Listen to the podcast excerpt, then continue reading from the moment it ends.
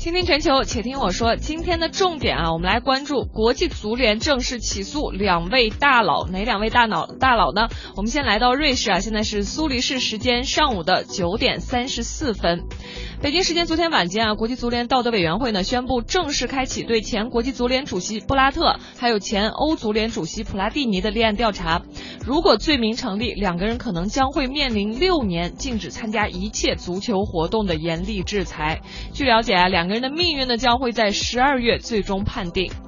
布拉特啊涉嫌在二零一一年支付给欧足联主席普拉蒂尼一笔一百三十万英镑的不明款项，两人因此呢在今年的十月七号被暂时禁足了九十天。而就在上周啊，国际足联发表声明，全盘驳回了布拉特和普拉蒂尼关于禁足九十天的上诉。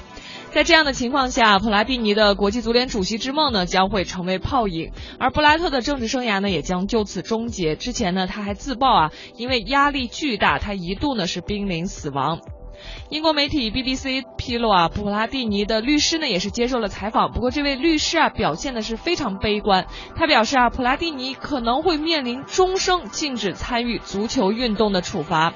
这个啊，对于志在竞选下任国际足联主席的普拉蒂尼来说，绝对是一个巨大的打击。而且呢，从目前的情况来看，一旦普拉蒂尼受到严惩呢，布拉特呢肯定也是逃脱不了干系。